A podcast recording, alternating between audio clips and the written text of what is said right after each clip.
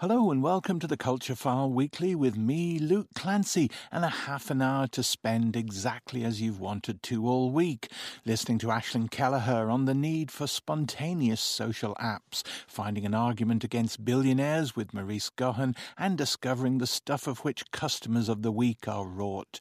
But we begin at that place where cuddly felt forms and deadly pathogens meet. When it comes to image management, viruses have not been having a stellar year of it, with the phylum's popularity at historically low levels with humanity, or at least most of humanity, because for artist Niki Collier, viruses continue to provide a fascination and a subject matter, even if they have had a huge impact on her own life. Last year, Collier, who's originally from Bulgaria, began creating an exhibition, the Virus Exhibition, for Belfast University of Atypical, long before COVID 19 shot to fame. In Collier's work, microorganisms such as herpes, AIDS, hepatitis B, Ebola, plague, and the wildly popular coronavirus are all rendered in bright coloured felt, giving them an unexpectedly cute and cuddly air. Culture Files' Eleanor Flegg felt the allure from a distance. Viruses taught me my biggest lesson in life. My daughter was diagnosed with uh, a very severe uh, disorder at uh, the age of one week old. And uh, we prepared ourselves to live life of carers and taking care of her. But three weeks after my second daughter was born my special needs girl was diagnosed with diabetes. And i just couldn't believe that she got another thing on top of uh, all the other um, challenges that she had to get in life. Eventually, we realized that she got diabetes as a result of a virus that she got, the vomiting and diarrhea bug. I was so fascinated with the virus that I started making it.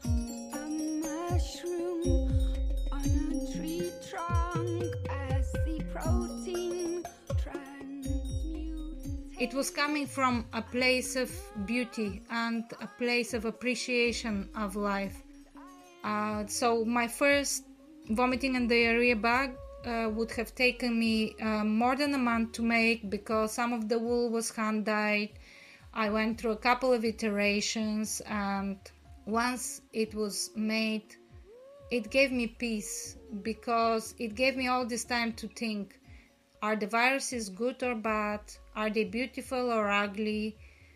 What are we in relation to these half organisms that can wipe our life uh, and ch- change the life of a family forever can change a person forever. So yeah it, it, it gave me a lot of time to think about that.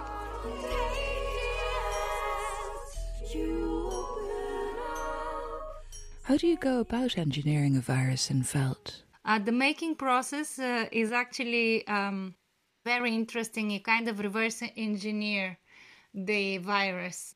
I create first the nodes. They could be balls or they can be uh, small spiky attachments. So once I take those nodes, they are left on a side, and then I create uh, the central body, which is hollow and I usually stuff that hollow body with rubbish. It could be plastic. In certain cases, um, this uh, summer, uh, it it was um, stuffed uh, with uh, gloves that we bought so many of, and they turned out to be not uh, actually um, something that uh, you can use to protect yourself as effectively. I then create the body in a technique that is called uh, using a resist. So you wrap the wool around the pattern that you have created uh, beforehand, and then I attach the nodes. What's really interesting when you work in a particular type of medium that uh, has been your companion for, for me, it has been a decade, um, is that what your hand produces. In my case, I work with uh, one hand. What, what your hand produces reflects quite often how you feel on the day. Uh, when you work in material art, like uh, myself, it's very important to listen to the material. uh, the wool will lead you. You just have to let that happen. I have nerve damage in my right hand uh, from birth, but uh, I have been brought up uh, to deny the disability as a disability. And uh, I was always able to do everything that uh, I want to do. Uh, within my 40s, with the change of the narrative um, in the world and kind of making disabled people visible, accepted, and also just seeing uh, now that I have studio in Marlay Park, everyone kind of goes, "Oh, you work with one hand," and I used to I used to get a bit defensive and say, "No, I don't work with one hand. I work with my head. I do everything from my heart." But the more I think about it, and the wiser I get, and the more the world changes, I think it's actually really okay to be working with one hand and accept it and celebrate it. Because through the years, I have seen how it have uh, helped me to solve problems and to question the status quo.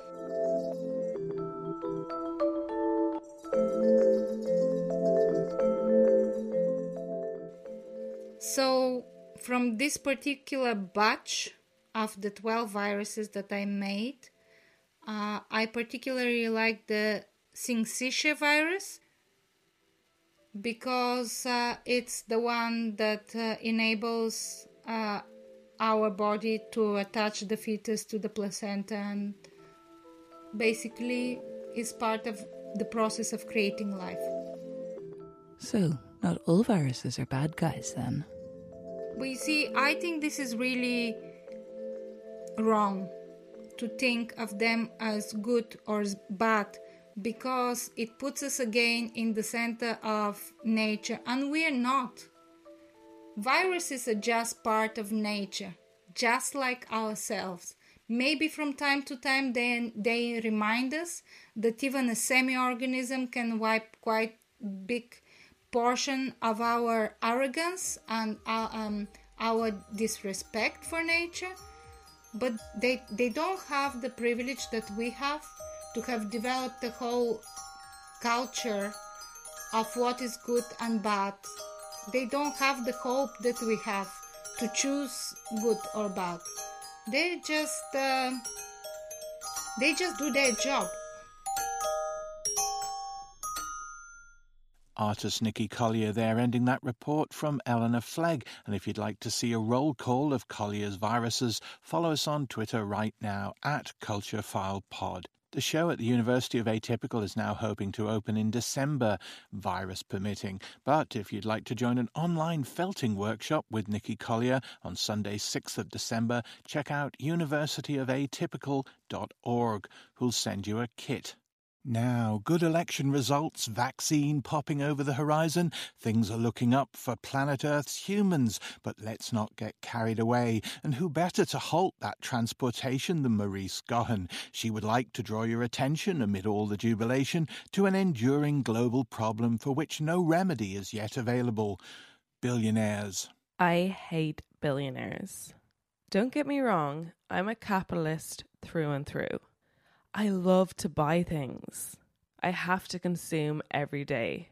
I can't even go on a walk unless my end destination is a shopper's supermarket. I always need to be spending. When the government said the middle aisles and Lidl were non essential, I genuinely fainted. But billionaires, I don't agree with. You can't be an ethical billionaire. You can't make that much money without robbing other people of human rights. Someone has to give for you to get that much. When I got my first adult job at 20 in Chicago, I was earning 35k a year. I felt like a millionaire. All this money, baby, make it rain.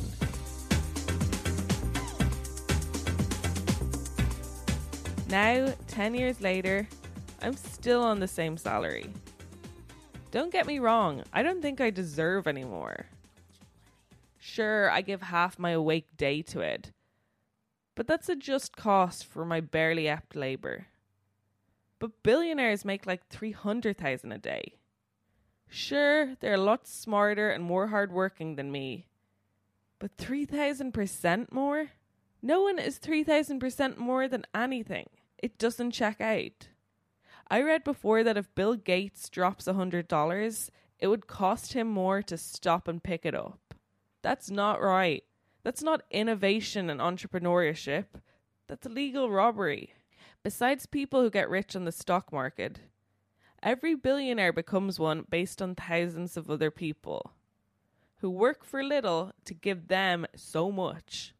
No billionaire actually makes the things they sell, they make other people do it. And they laugh about it on yachts with models young enough to be their daughters. Jeff Bezos is the biggest billionaire. His name is so important, Microsoft Word gives me a red squiggle when I don't capitalize his name. Jeff Bezos, capitalized, is the richest person in the world. And the only billionaire that doesn't even pretend to be sort of a good guy. He doesn't hide behind charity or human progression. He stands there like the devil incarnated and says, So what? This is who I am. And somehow we just respect that. We reward it. We open Amazon Prime accounts. You know, as millions lost their jobs, as most countries went into a recession, as nearly a million lost their lives, Jeff Bezos made $24 billion. During this terrible pandemic we're in, Jeff Bezos added more zeros to his name than he could ever spend. And what did he do with all this extra wealth? Absolutely nothing. But it trickles down, right? That's the biggest argument for billionaires. Their wealth trickles down and stimulates the economy. It massages the economy, easing out the knots until we're in a much better position than we were before the billionaire put his greasy paws on us.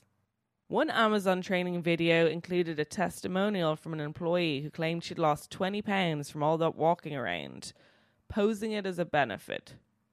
Elon Musk's company Tesla, the stock skyrocketed in the past few months. At the same time, he made his employees take a 10% salary cut. And then he tweeted out that employees also get stock, so balanced out. Except no, it didn't.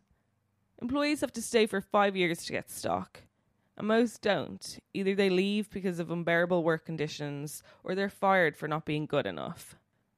Billionaires make money and it does not trickle down. They hoard it all like greedy little trolls, and we praise them for their business acumen. We're all closer to being homeless than we are to being a billionaire. So, why do we defend and protect them? As much money as they have, there's way more of us than them. We can take them down. We could say, make being a billionaire illegal.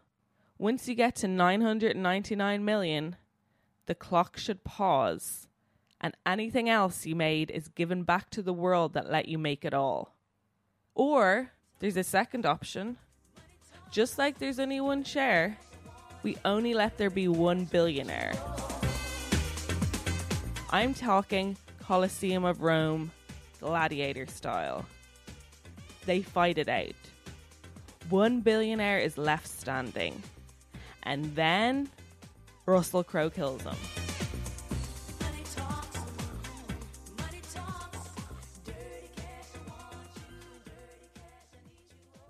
Marise Gaughan there on the very resistible rise of the billionaires. Even if you don't now spend an exhaustingly large portion of your day on video chats to colleagues, friends, or even family, you'll certainly spend more time than you'd like listening to people complaining about the monotonous grind of video conversation.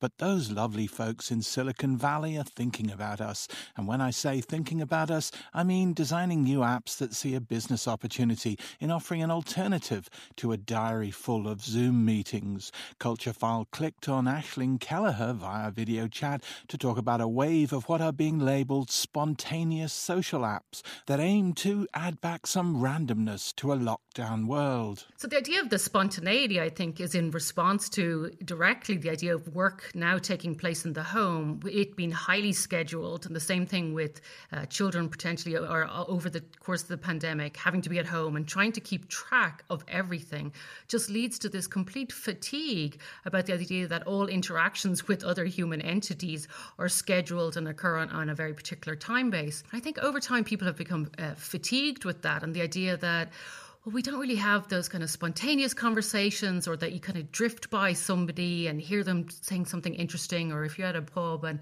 you hear a couple beside you having an interesting chat, you might throw the odd word in there now and then to maybe get yourself into that conversation. So, what we're seeing are these spontaneous, often audio startups and apps, and even companies that have had these on the boil, for example, maybe without any clear market, and have now felt that that desire for the spontaneity, the idea of drifting into a conversation, chatting with some strangers, and then drifting away, has become something that has really kind of hit a market in this at home time for everybody. Starting in March and, and really taking a boost in April when people globally were uh, at home is a very exclusive app called Clubhouse. And Clubhouse is a, a, spontaneous audio chat area where you can kind of move into rooms. There's some moderators who will specify whether this is going to be a very intimate conversation or this is two or three people talking and a few people listening or 30 people who can all chat at the same time. And it's received tremendous buzz, partially because it's invite only, it's still in private beta, and trying to get into it and the whole fear of missing out that percolated over Twitter over the summer really kind of allowed this company, which has two employees, to create such tremendous buzz that they're valued at $100 million now part of this we're saying is is to do with the pandemic and you know a, a, desire for a bit of spontaneous chat.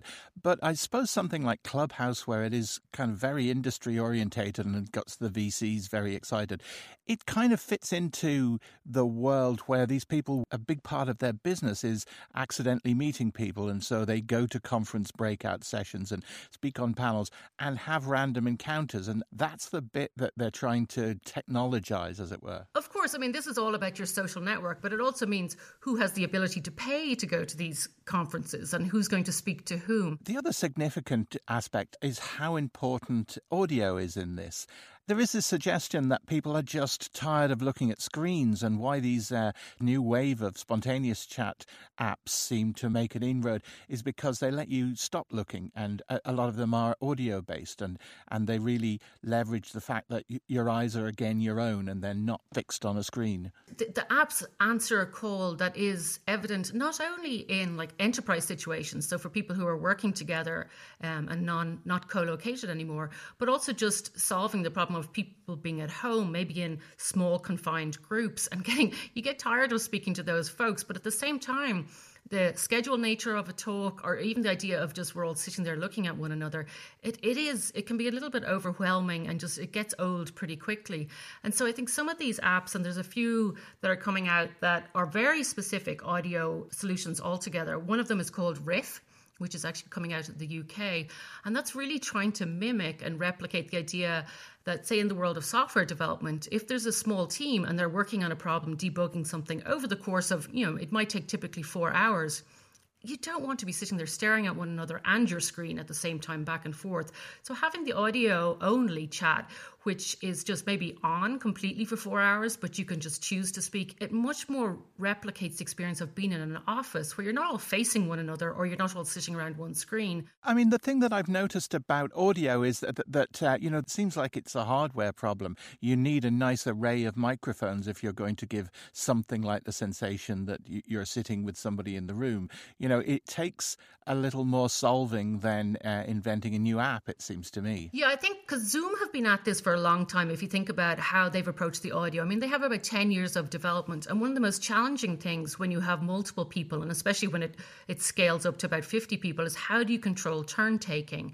How do you control the idea of not having people speaking over one another, but the audio will cut out pretty seamlessly so it doesn't become this extremely annoying issue. So, this is where you're seeing a new growth in some ways in thinking about immersive uh, audio environments and the use of spatialized sounds, which gives additional cues to the person about perhaps in still an audio only environment that maybe the group you're with that you can drift away from them. That maybe there's a more interesting conversation over to your left. And can you do that in a in a way that is kind of socially appropriate? And this is something i experienced over the summer when in a conference that I sadly was supposed to take place in, in Barcelona that I was helping to organize. Um, we wanted to try and replicate the experience of going in and looking at posters of people's work. So used Mozilla's Hubs uh, uh, browser interface, which allowed you just through the browser to kind of wander around and then start chatting and texting with people as you came close to their poster. It's not mimicking real life, and there's still quite a lot of ways to go. But it was kind of like a fun endeavor that's a lot better than trying to get a lot of people on a call simultaneously. And I think this idea of virtual reality, augmented reality, mixed reality systems with this form of immersive audio are only going to grow even further as you see like the Apple iPod buds. They are now going to be able to support spatialized sound. So giving this kind of a richness to the experience that may not have been there before. And so there is a company called High Fidelity that's been set up by uh, one of the guys the co-founders of Second Life and in this idea, that's precisely what they're trying to do is create these visual interfaces. And uh, Lord help us, the one example they started out with is if there's a visual map of Burning Man and how all the camps are laid out, then you can kind of wander around and listen to different DJs and talk to different people. So that probably gives you a sense of the target market for this um, app are like the spaced out people who are going to uh, Burning Man or have the funds to go to Burning Man and would really like to throw their money at this. So it's still early days yet, um, but potentially this is something that people will retreat to and, and feel like we don't need that, oh, I don't have to see you to feel your presence with me.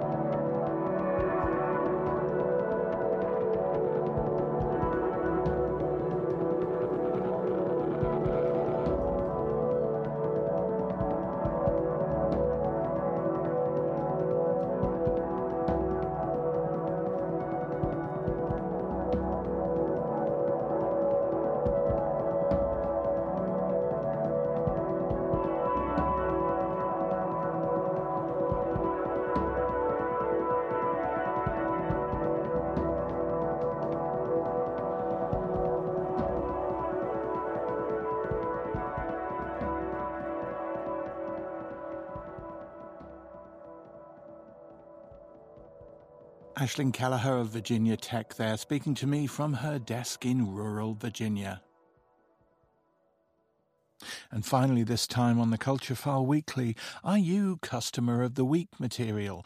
Do staff in coffee shops light up when they see you enter? Would it be a good thing if they did? These are the kind of questions our correspondent Rob Long has to wrestle with every week to create what we've come to know as a martini shot. This is Rob Long with Martini Shot.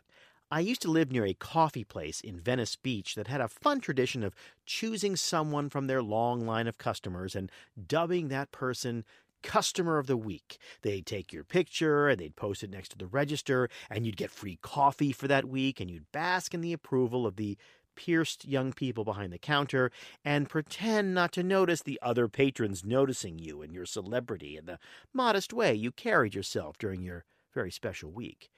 You didn't get to jump the queue, of course, but the people directly behind you and the people directly behind them, well, they noticed that you didn't have to pay. And that was pretty cool. I mean, it must have been pretty cool for those who were honored with the title.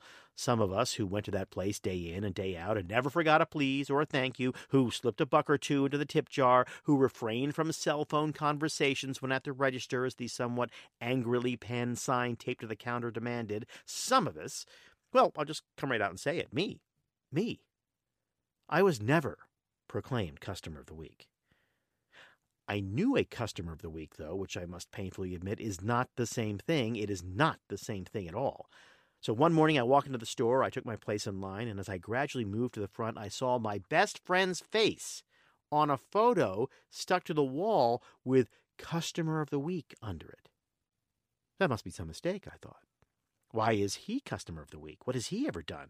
We come here together most of the time. They see us together. And yet they chose a favorite? Now I'm using a kind of a ironic, chuckly, knowing tone here, or at least I'm trying to, to make it seem like it was just my persona that was crippled with a sudden and nasty jealousy. That it wasn't me, me, it was commentator me, personality me. But it wasn't. It was me. I'm not proud of it, but there you are. I saw his face looking smugly into the camera, enjoying his free coffee or whatever, and I. I was really mad. I'm not sure what it was specifically that was at the root of my jealousy. When my friend sauntered in a few minutes later, I tried to make a joke out of it. Hey, it's Mr. Customer of the Week. If only they knew about the bodies buried in your basement, huh? it may not have been those exact words, but something equally lame. But I gave the game away when we sat down for a moment and I suddenly barked, I don't get it. Why you? He did the right thing, the friendly thing, which was to pretend that, of course, I couldn't actually be so childish as to envy him his customer of the week status. So he pretended that I was pretending to be truly furious, that it was all just a bit we were doing, a thing, a routine. but it was not a thing. It was not a bit. What it was was the sudden realization that I am not affable. Yeah, I'm friendly. I mean, I have friends. I'm not rude. But most of the time, I scuttle around town doing errands or going about my business, and I don't really engage in an avuncular way with the world around me. I mean, I'm a customer, but I'll never be a customer of the week. My friend, though, classic customer of the week. Friendly, affable, engaging. If I was working behind the counter and he came in every day, I'd make him customer of the week and I'd I'd ignore the other guy he comes in with, the guy who mutters and looks down and never quite seems to be there.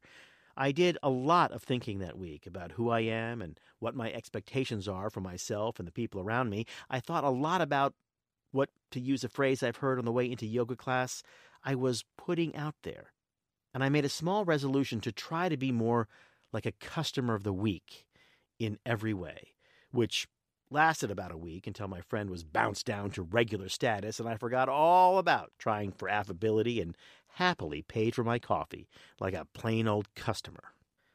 And that's it for this week. Next week, we will learn to say more. This is Rob Long with Martini Shot. Wherever you go, there you are, and that martini shot brings us to a nigh on traditional end this time. We'll be back with more consumer validation next Saturday at 6:30 p.m. and indeed a little before that if you subscribe to the podcast feed via the Lyric site or indeed Spotify, Apple Podcasts or any number of other folks only longing to help you get what you need. Bye now.